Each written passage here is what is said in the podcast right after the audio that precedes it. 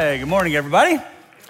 Hey guys, we got the whole family with us today. We got Victory Norcross, we got Victory Hamilton Mill, we got Victory North Cobb, we got Victory Midtown, we got Victory online around the world as well as right in our own backyard. So, welcome in for the family. And that's really important that I say that word because today we are kicking off five weeks of talking about family. Everybody say family.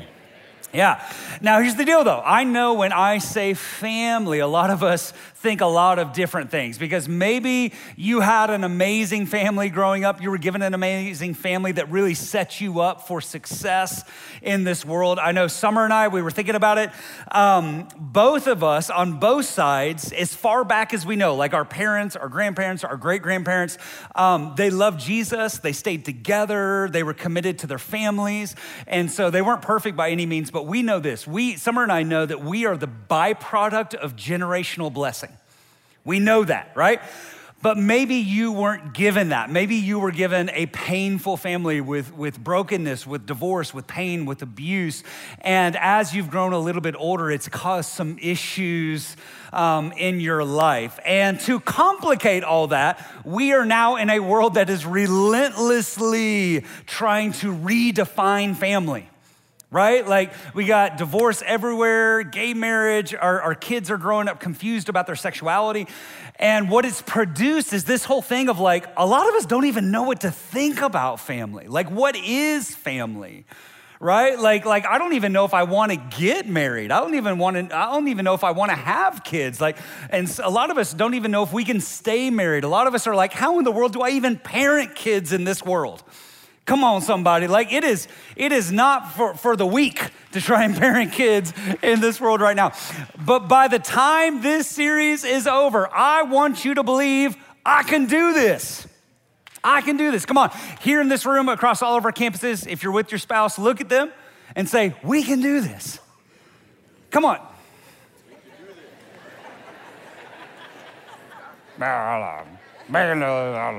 Come on, we can do this. We can do this. Because if you didn't inherit a good family story, or maybe you haven't had a good family story up until this time, the good news is you can start today. You can start a good family story today. I believe that there is healing and hope for all of our relationships. So, in case you need the reminder, here at Victory, we're about more white wedding dresses. Come on, we're about killing divorce in our generation. Come on, we're about fun, fulfilling, passionate marriages that are measured in decades, not days. Come on, we're about training up children to love Jesus Christ with all their heart, mind, soul, and strength to be leaders in their generation. Come on, we are about breaking generational curses here in this church. You may have been handed a lineage of broken promises and broken families. But listen, you may have been given generational curses, but what's gonna come out of your line is generational blessing because it stops with you. It stops with you. The curse stops with you because you're in a place that believes in second chances. You're in a place that believes in hope and redemption no matter what's happened before this point in your story. And guess what, guys? We're also about successful single seasons.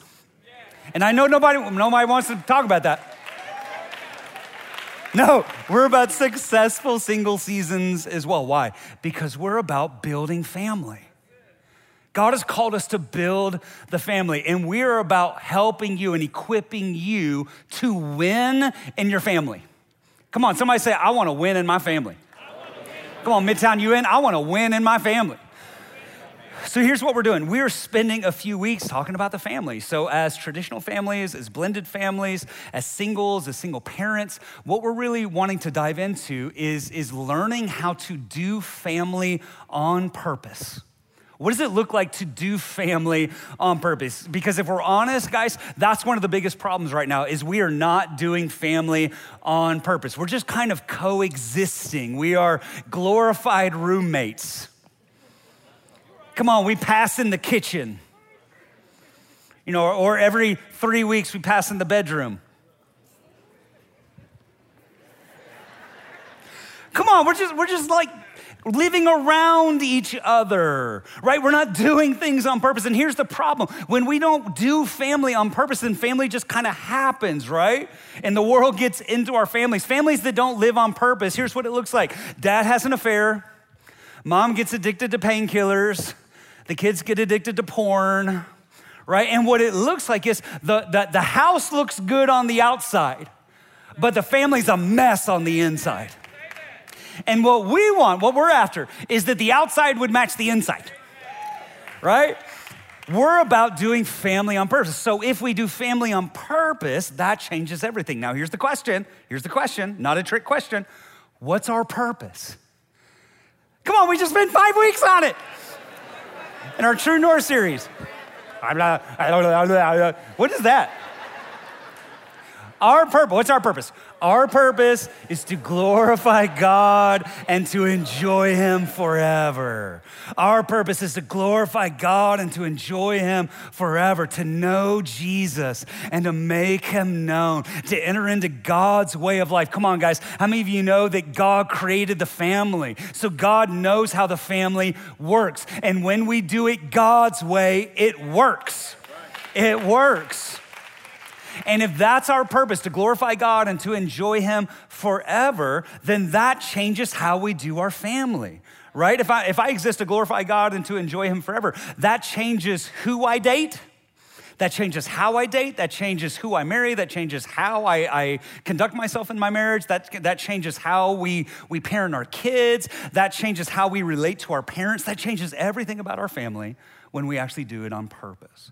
So here's the deal. Today, I want to introduce you to a couple who's going to show us how to bring purpose into our families.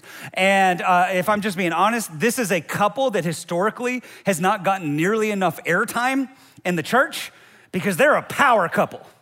Come on, I, I, want, I love some power couples in the Bible, and they're the ones who are going to show us how to bring purpose into our families. And the first time that we see them is in Acts 18, the book of Acts, chapter 18. Here, here's what it says. After this, now here's the deal. Whenever you read that, that means there was something before this right? You understand how that's how that works. So there's an Acts 17 before this. So where's Paul been? Paul has been in Athens with the smartest people in the world at Mars Hill, uh, debating them. And so after this, Paul left Athens and he went to a place called Corinth. And there he met a Jew named Aquila a native of Pontus who had recently come from Italy with his wife Priscilla, because Claudius had ordered all Jews to leave Rome. And Paul went to see them, and because he was a tent maker, as they were, he stayed and worked with them. And every Sabbath he reasoned in the synagogue, trying to persuade Jews and Greeks. So, pause. Okay, let me just give you the context. Here's what's happening politically in that time of the world, all right? The Roman emperor, who basically controls the known world. His name's Claudius at that time, and he has decided in 49 AD, he's gonna kick all the Jews out of Rome, very likely because of the ongoing fights over Jesus. All right, and so it's made its way all the way to Rome, and Claudius is like, forget you guys, all of you have to go. So in 49 AD, there is this exile that happens of all the Jews, and the ones who find themselves caught up with it is this power couple, Aquila and Priscilla, who have to go and find a new home. And here's what happens they land in Corinth, way east of Rome. But you know, you guys know me by now, I'm a geography nerd, so where's Corinth? All right, Corinth is 50 miles pretty much due west of Athens. Now, here's what's really unique about Corinth it was basically like the Beverly Hills of Greece right? It was the center of influence, it was the center of commerce, it, was where all the like influencers lived, right, at that time. Why? Because basically Greece comes down to this little narrow point and then bows back out. And over here is Athens, and on the west side of this little narrow strip is Corinth. And today, if you go there, there's actually a canal where ships can pass through this, this, you know, cutting off days of travel to go through from the west side, basically all of Europe over into Athens. But at that time, it didn't exist. So if you were going to send goods to Athens, which the whole world was sending and shipping goods to Athens, you had to offload them at Corinth and then take them over to Athens. And so it's the perfect place to be if you're in business And so Priscilla and Aquila, Aquila and Priscilla, they set up shop there in Corinth. And so I, I actually, um, Summer and I were there this last spring. Really cool. Um, they actually believe that they found where Priscilla and Aquila set up shop. There's Christian writings and paintings and stuff on the inside, and this is where Paul came because this couple sold tents, they sold canopies, things that were really, um, you know, marketable at that time. And so Paul's in the same business, and he comes to Corinth. Why? Because he knows it's a crossroads. And he knows if I can get the gospel to take root in Corinth, then it's gonna spread out from there. If I can get it in the major city, then it's going to spread out from there. That's why Paul always looked for the cities of influence to plant the gospel in. And so Paul rolls into Corinth, and then he starts hearing about this couple, Aquila and, and his wife Priscilla, who are already believers, who are in the same trade that he is, making tents, who already know all the people there in Corinth. And so it's a natural connection. So Paul moves in with Aquila and Priscilla for a year and a half. He's just like Jesus. He's like, look, always looking for a free meal. You know, so, so Paul lands in Aquila and Priscilla's house. And here, here's, here's where we pick back up with it Acts 18, verse 18. So Paul stayed on in Corinth for some time. Yes, a year and a half. Then he left the brothers and sisters and sailed for Syria, accompanied by Priscilla and Aquila. Pause. Now, some of you didn't notice what just happened and you ain't ready for it. Whose name is mentioned first? So in Acts 18, verse 1 and 2, we're introduced to Aquila and Priscilla. In verse 18, we're introduced to her name's mentioned first. Guys, I can't I can't overstate how big of a deal this is. This is a patriarchal society. All right, this, this is where men had their role and wives had their role, which was in the house, which is with the kids, which, which is making food, maybe, maybe creating a few little goods here and there. But what's happening is Luke is chronicling Paul's uh, uh, um, Acts, right? That's where the book of Acts comes from, comes from Luke. He's chronicling Paul's life. And so Luke and Paul, here's what's happening, here's what's happening. I don't know if you're ready for this. Luke and Paul are actually saying that Priscilla was the stronger leader.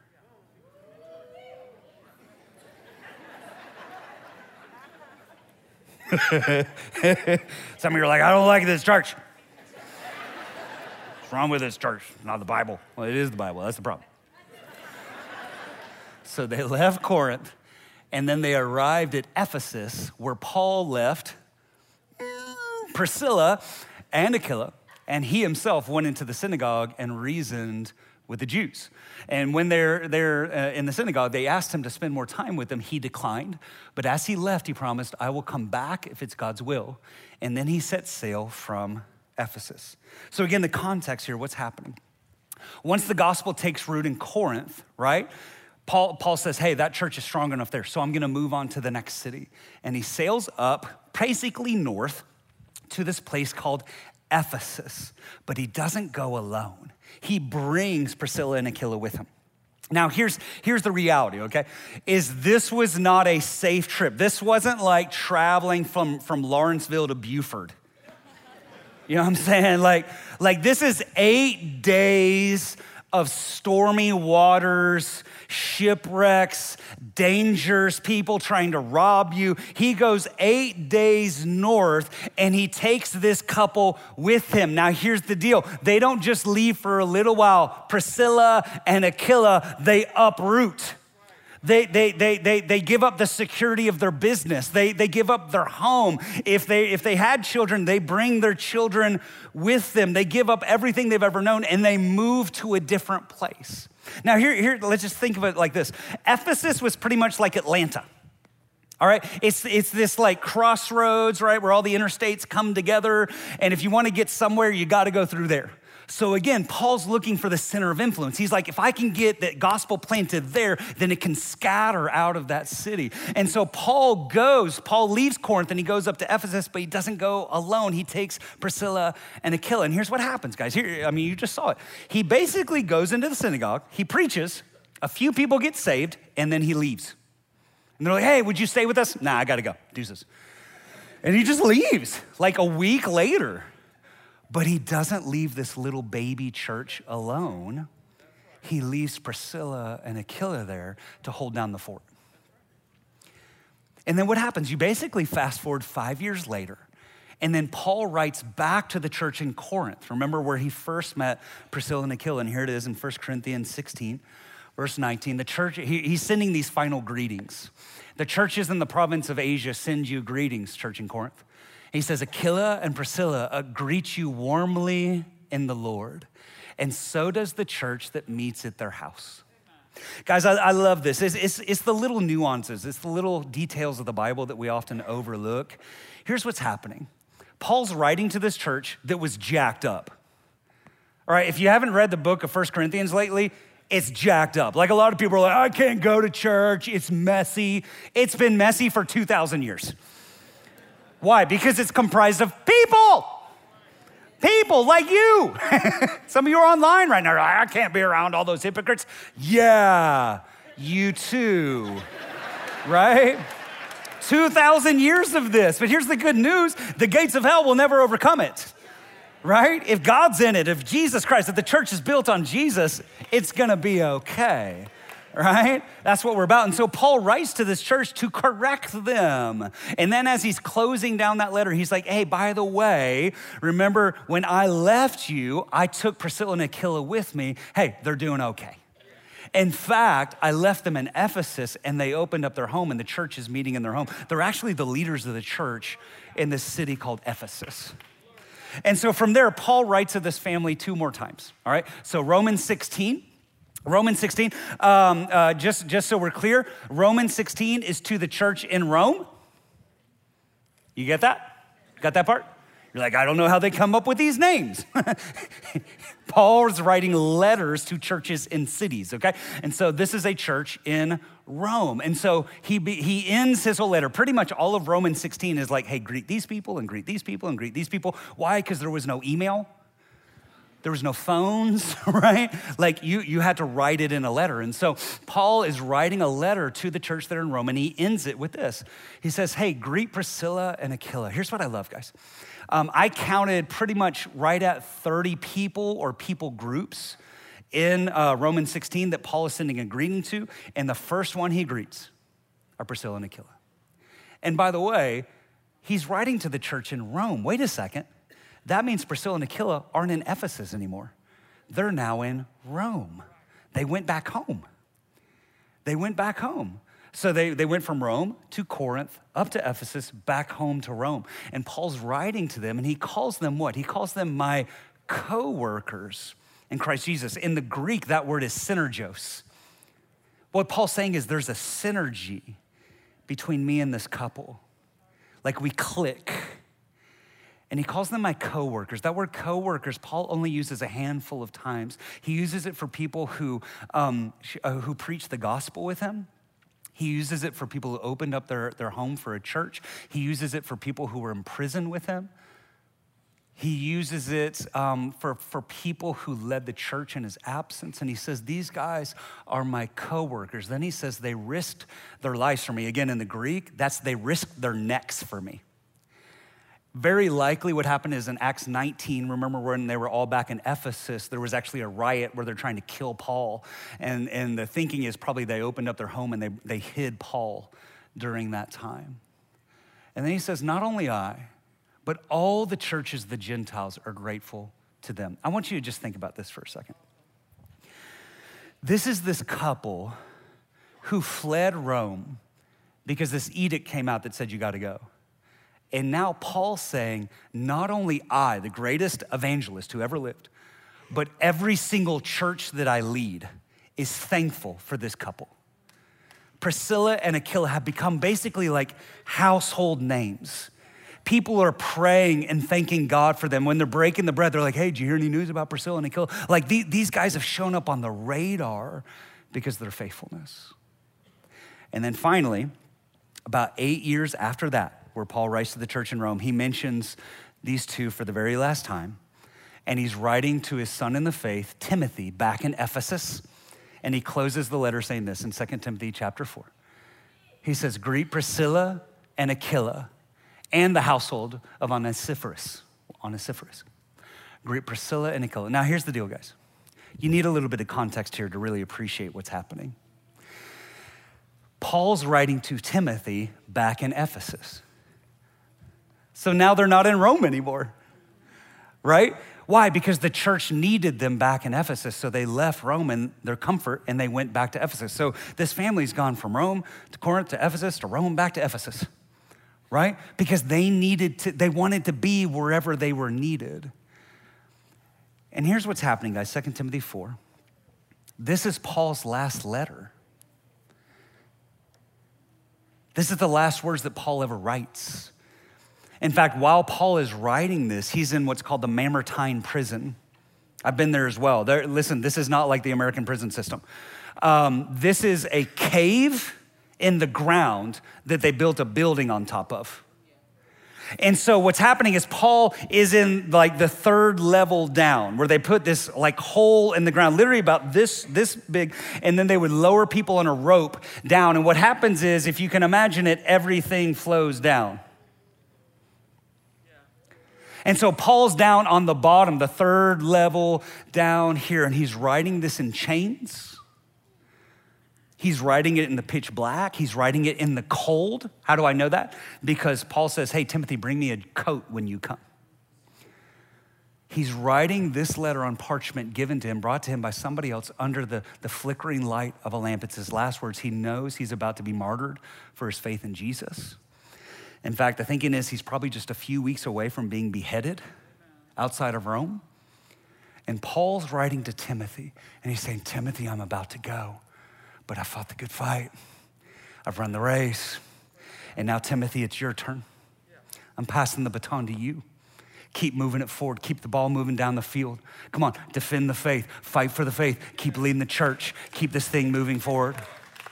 He's saying, You got to keep going. You got to keep going. Don't be discouraged when they take me out. You got to keep going. You got to keep going. And right before he puts his final period in the parchment, he says, Oh, by the way, Give Priscilla and Aquila a hug for me.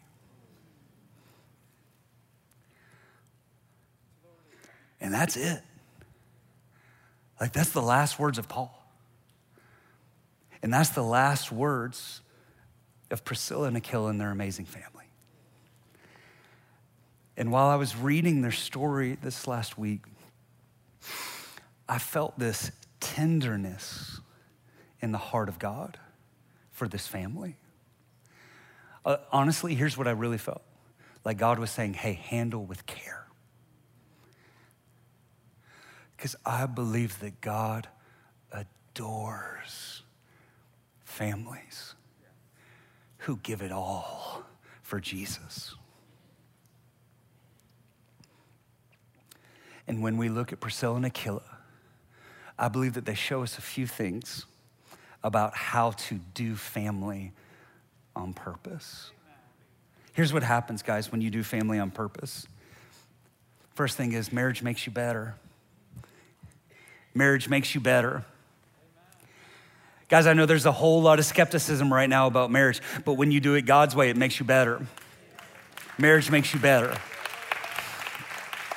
Now, single people, hear me. Hear me. I need to dispel the myth, especially in the church, that you have to be married to fulfill God's will for your life.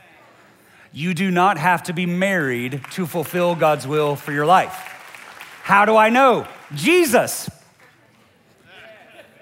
Jesus was single and he fulfilled everything that he was ever called to do. But if you are going to get married, which most of you are, I know you think you're not, but you are, you better believe that who you marry matters who you marry matters. How many of you know that who you marry can make or break your life? Come on, guys. Who you marry can be the biggest blessing of your life or it can be the biggest curse of your life. Proverbs 18 22 says this He who finds a wife finds a good thing and obtains favor from the Lord. Come on, men of the house. Come on. You believe that? Come on. Can you attest to that? All right, but Proverbs 21 9 says this Better to live on a corner of the roof than share a house with a quarrelsome wife. Come on, guys. How many? No, don't, don't do it. Don't do it. Don't raise your hand. Your ribs will never recover. I have permanent bruises from summer. Guys, it marries, it matters who you marry, right? Um, how, who you marry will steer your life. Why? Because you're partnered with them. Like you're locked, you've locked arms with them. So who you marry can either steer your life off a cliff or it can make you better. Right? It can make you better. It can lead you and further into the path that God has for your life. Now, I'd say it like this for myself. I can say with full confidence that I would not be here today if it wasn't for Summer. It wasn't for my wife, Summer. Here, here's the reality. Here's what I know she made me better.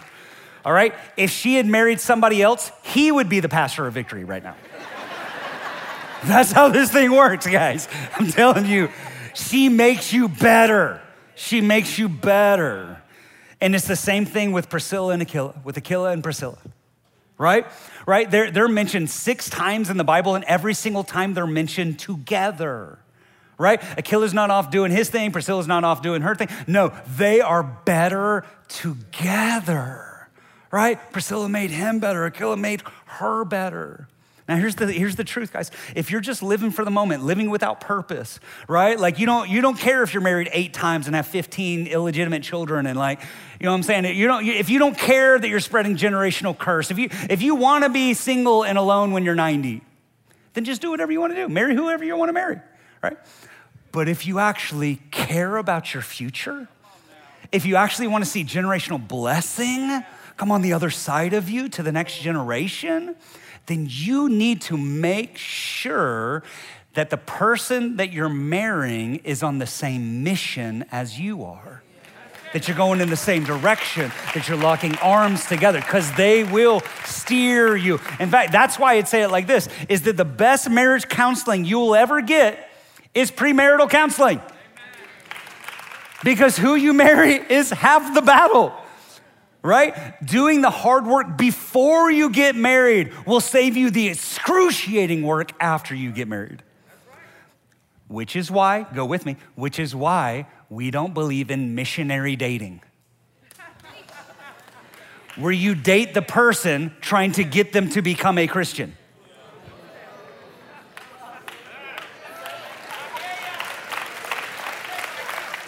Oh, no, no, I got that. I can date him to Jesus. You making out with him will not lead him to Jesus. All, listen, all missionary dating does is it leads to what I call galvation, where an unsaved guy meets a Christian gal. Boom, salvation. Experience galvation. Woo, yeah, I love Jesus too. Yeah, I'll go to church with you. Yeah, what else do you need me to do just to make you happy? Okay. And then that lasts until you get married. And then the real person comes out. And, and you're like, Where did you come from? He's like, I've been here all along, honey.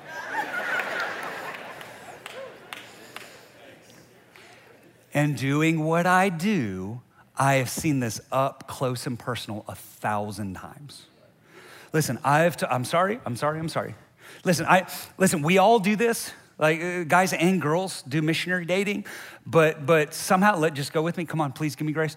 Somehow Christian girls are more likely to do it because there's this subtle desperation and societal pressure and all these things that come down upon you, and you end up compromising who you are for the sake of putting a ring on it. all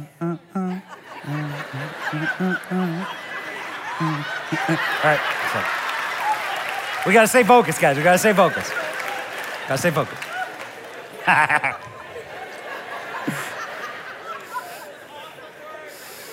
Put your hands up. All right. I've told girls, I'm sorry, I, and I really am sorry. I've told girls that I'm sorry, but I will not marry you and your unregenerate, unborn again fiance. Why? No, why? Why? It's important to understand why. Because I know you love him, but does he even know what love is? Because Ephesians 5 says that a husband is called to love his wife like Christ loves the church. If he does not know Christ, how can he love you like Christ?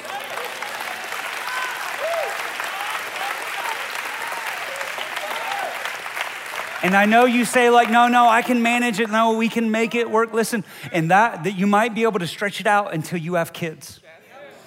But what happens when you want to raise your kids to see Jesus as Lord and he wants to raise your kids to deny Jesus as Lord? And I know it feels like you can manage it, but that's because you've never sat across the table from a newly married wife who her husband is now threatening to divorce her because she tithes. That's my money. How dare you give away my money?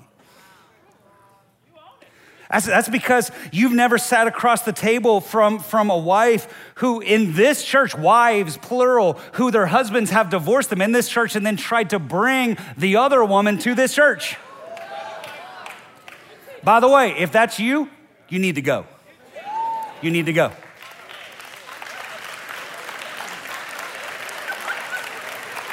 Ushers, we can show them the door.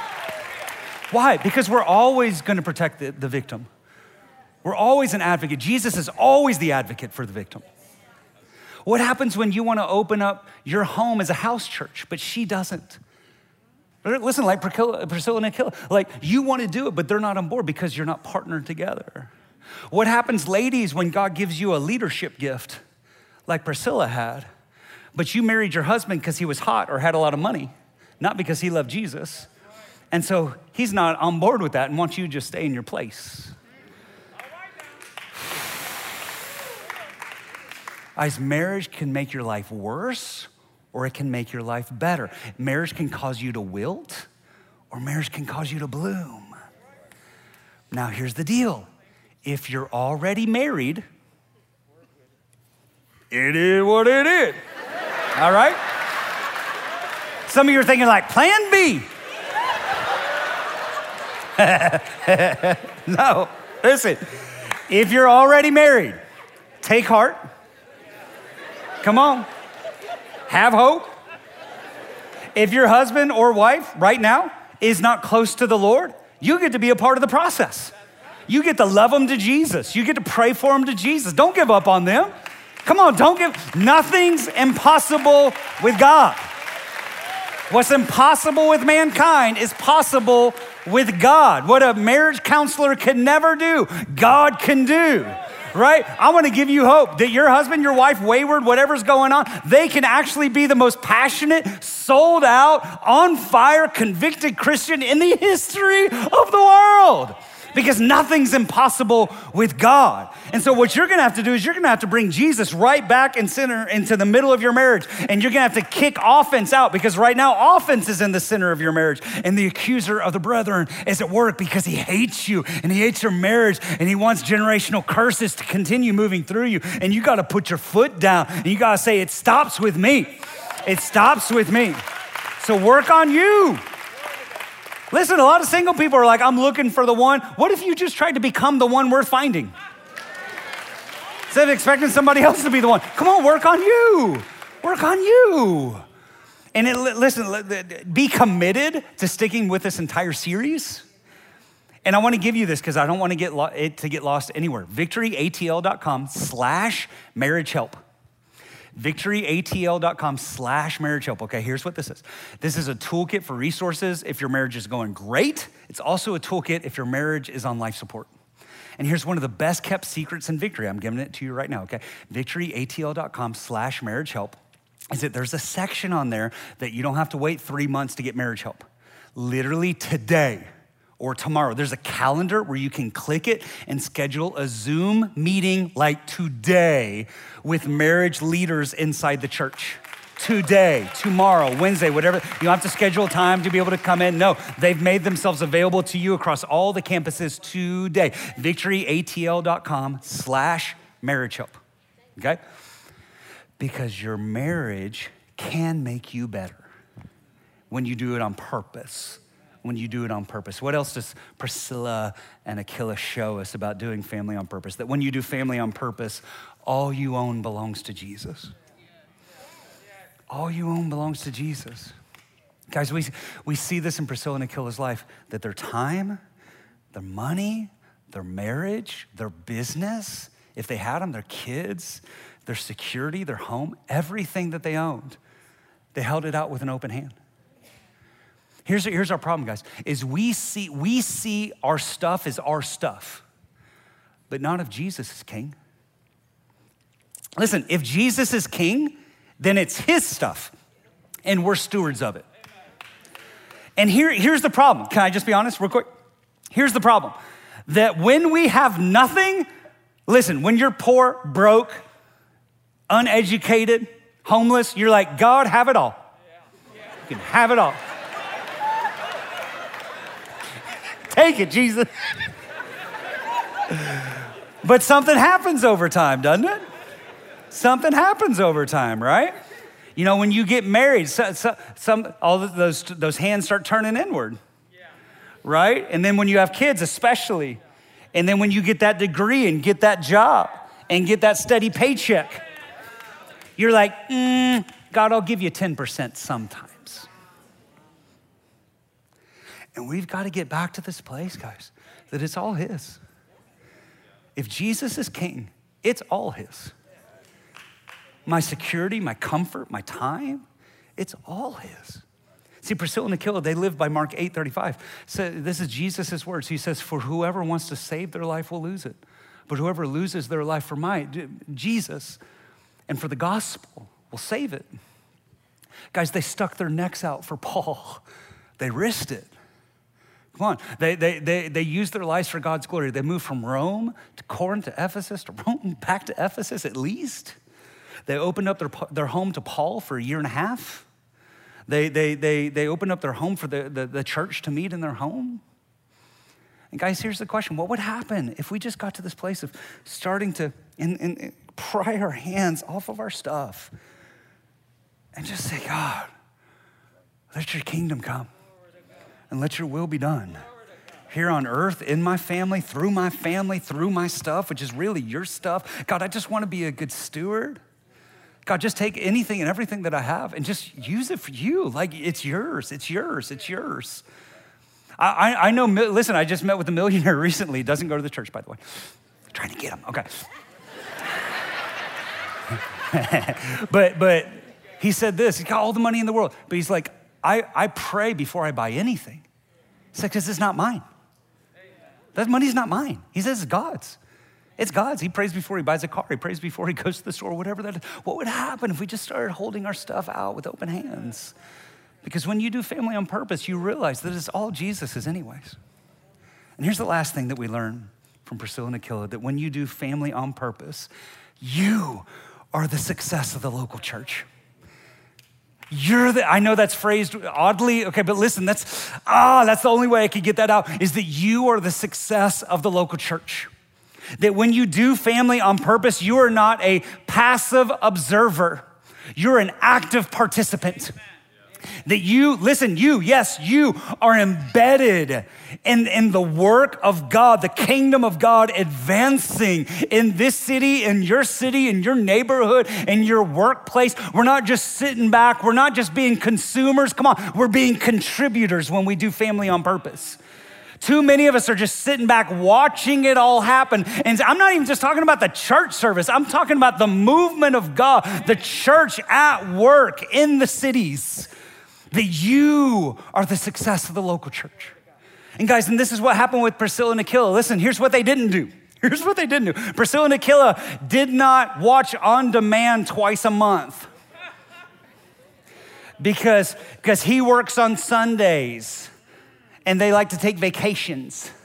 I don't know, I'm going to Lake Tahoe, and I, I don't know, I'm a little tired this morning, and so I'll just watch on Wednesday. That's what a consumer does. Why? Because this is a product. And I, every once in a while, I'll put a little, few little tokens in the slot and I'll receive a product. No, no, no, no, no, no, no, no, no. You are the success of the local church.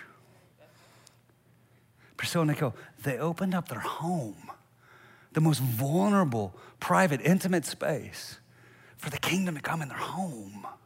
Ain't just sit back and watch somebody else do it. No, they pressed into it. Priscilla and Aquila were a part of planting the church in Corinth, in Ephesus, and in Rome. Come on, three of the most important cities in the early world. Four books of the Bible were written to those three, three churches in those three cities that they were helping to hold together. Paul brought Priscilla and Aquila to Ephesus he preaches, a handful of people get saved, but he knows the importance of that city. And he says, Who, who can I leave this work with so it doesn't all crumble when I leave? Who can I trust? Who can actually correct heresy when it creeps up? Who can, who can make disciples in the city? Who is willing to open up their home and actually see the kingdom come? I know Priscilla and Aquila. Priscilla and Aquila. Priscilla, listen, I thought about this this last week. Priscilla and Aquila are even the reason why we have the book of Ephesians because without them, there is no church in Ephesus for Paul to write to. Without Priscilla and Aquila, there's no Ephesians 2, for we are saved by grace through faith. This is not of ourselves, it's the gift of God, not by works, or else we could boast. There is no Ephesians 2. Without Priscilla and Aquila, there's no Ephesians 6, the armor of God. How many of you pray the armor of God? That doesn't exist without Priscilla and Aquila.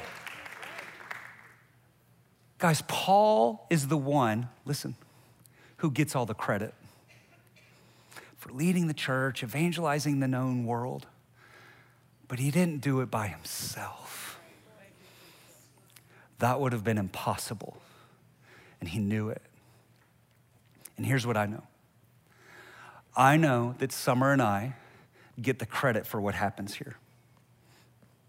I know Pastor Dennis and Colleen got the credit for what happened here for 30 years. Come on, building a church from scratch right? Tens of thousands of people, millions of dollars given into missions, and families being built, and 142 cultures being reconciled, nations being reconciled. Come on, and communities transformed, and nations impacted, and pastors planted, churches begun, all that sort of stuff. But here's the deal, guys we did not do it by ourselves. Amen. This church, please listen to me. This church was not built on good sermons.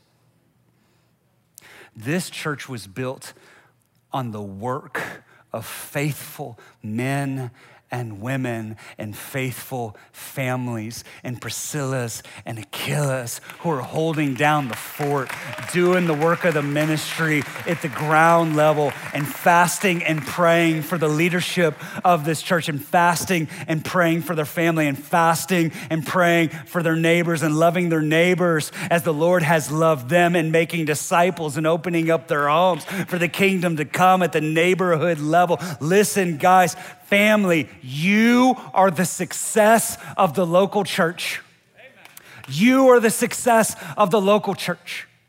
And there are dozens of Priscillas and Aquilas in this church that the weight of this house rest upon. And guys, in case there's any any confusion, it is all of us together who determine the success of this church. The day that this becomes a consumer, put a few dollars in a bucket so that somebody comes up here and speaks a message, guys, this church dies. The gospel has always proceeded out from a word spoken, brought into the hearts of individuals, taken back into families so it would come alive in neighborhoods. You are the success of the local church and your faces have been passing in my mind at all our campuses this last week at Hamilton Mill. Your faces, Midtown, your faces, North Cobb, your faces. Here in this house, your faces. Come on, even online, I see some of you, you're faithful every single week. And I thank God for you. I thank God for you. You are the Priscillas and the Aquilas of this house. You are the success of the local church. And I love you. I thank God for you. And listen, if I was writing a letter to victory, like Paul so often did, towards the end, I would greet a handful of people. But there's one name that I definitely would not leave out. I'd say, hey, Victory, greet Daryl and Tanya Mims for me. This is a Priscilla and Aquila who have been holding down the fort for decades. And Daryl has been on staff for 23 years. And now, today, he's retiring. And so let's do this. Daryl and Tanya, can you come up here to the platform? I want to honor you.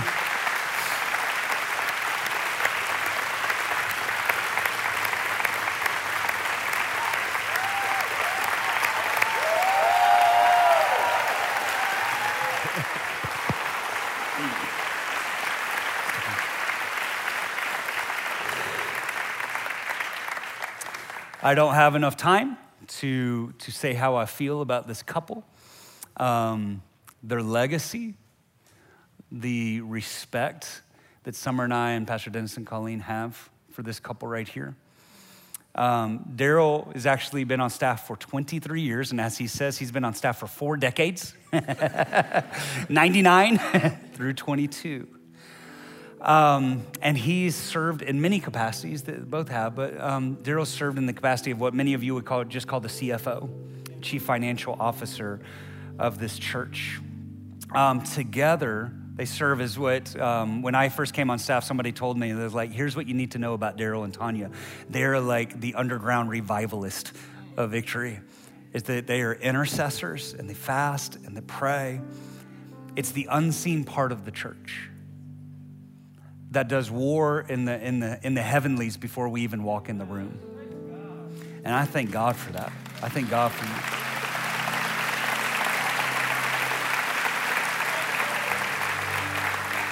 You know, scripture says that a faithful man is hard to find, especially when it comes to money, especially when it comes to millions of dollars of money over decades. And so I'll just say this Pastor Dennis has said this before, I say this today, is that your faithful giving, God's blessing, and this man's stewardship is the reason that Victory Church is out of debt.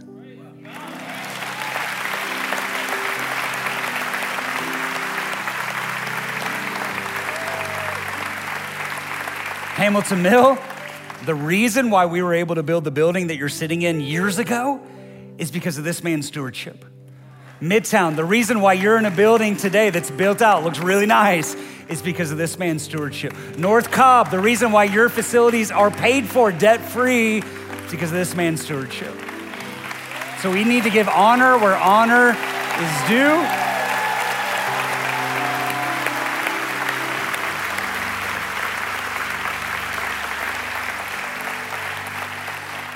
And so let's do this. Let's stretch out our hands and let's pray over this couple as, as they are taking this next step into a new season. And so, Father, I thank you. It is true. I'll say this uh, you say a faithful man, I say a faithful couple is hard to find. Faithful family is hard to find. But right here, we have a faithful man, we have a faithful woman, we have a faithful family who's raised their children up in this church. A Priscilla and Aquila right here, who are a blessing to so many people. Even like Paul said, I and all of the churches give thanks for them. Today, we give thanks for this couple. And God, I pray that in the faithfulness that they have sown in prayers and in tears, in fasting and in working in faithful stewardship, God, for decades, that you would pour it back into them in this next season. And God, in ways that only you can do, I bless them right now and I pray that their latter years would be greater than their former years. God, as they step into this new season, may it be a new season of intimacy in their marriage, a new season of intimacy in the relationship with you, a, a, a season of adventure. I see that. And a blessing that will continue to ripple out to the families and the cities that they find themselves in. God, I thank you for 23 years of faithful work here at Victory. And right now, we bless them in Jesus' name. And everybody said, Amen. Amen.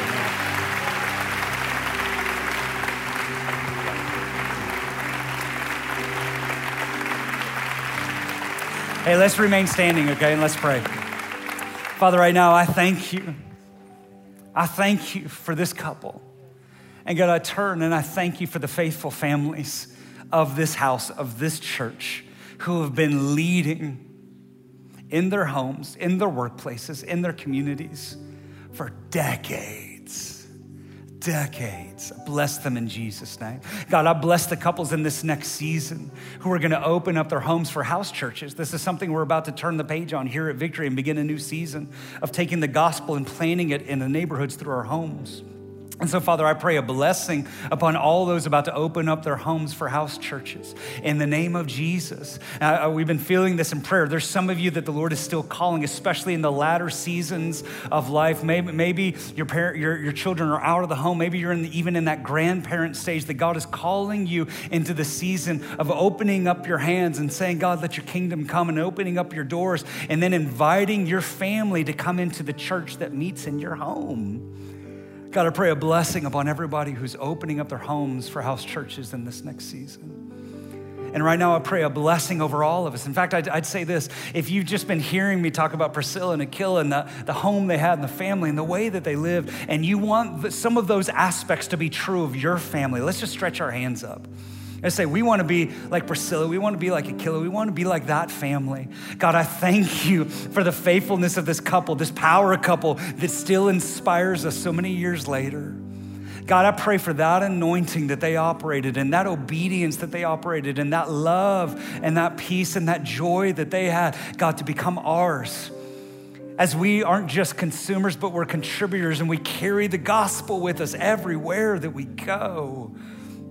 And I, sense, I pray that we would sense your smile upon our families today in Jesus' name. But I know this it's only possible as we come to faith in Christ. And so here's the deal. Here, here's the good news today is that the front door is open and Jesus is welcoming us in. And so today's the day. You, you heard me a second ago say this that it's only possible to really bring love into your family if you're receiving love. You can only give away what you first received. And so, right now, the love of God through Christ is available to you to love your wife Christ loves the church, to love your husband, come on, to love your children, children, for you to love your parents. And it's possible when we bow our knee and say, Jesus is Lord. So let's do this together. Today, if you say, I'm going to need to go all in with Jesus, I want to invite you to pray with me across all of our campuses. Let's pray like this Say, Jesus, you are Lord, you are God your Savior. So, right now, I repent and I turn from my sin, my brokenness, the way I've been living. I leave it behind and I turn to you. I put my faith in Jesus Christ as the Son of God, the King of the world, and my Savior. right now, God is my Father and I am your child, all because of Jesus. I am forgiven and I am free. And from this day forward, I will love as I have been loved by God. In Jesus' name. And right now, Father, I pray this final blessing upon your children. The Lord bless you, the Lord keep you the Lord make his face to shine upon you and be gracious to you. The Lord lift up his countenance upon you and give you peace. God, I pray for fresh shalom, pervading peace that's not just on the outside, a peace that comes into the soul. God, I pray for this peace from the top of our head to the soles of our feet to come into our marriages God, to come into the singles, to come into our children. And I pray, God, that the kingdom would radiate out of these spaces today, back into our neighborhoods, back into our homes, back into our workplaces, as we carry it with us in Jesus' name. And everybody said, Amen, amen, amen.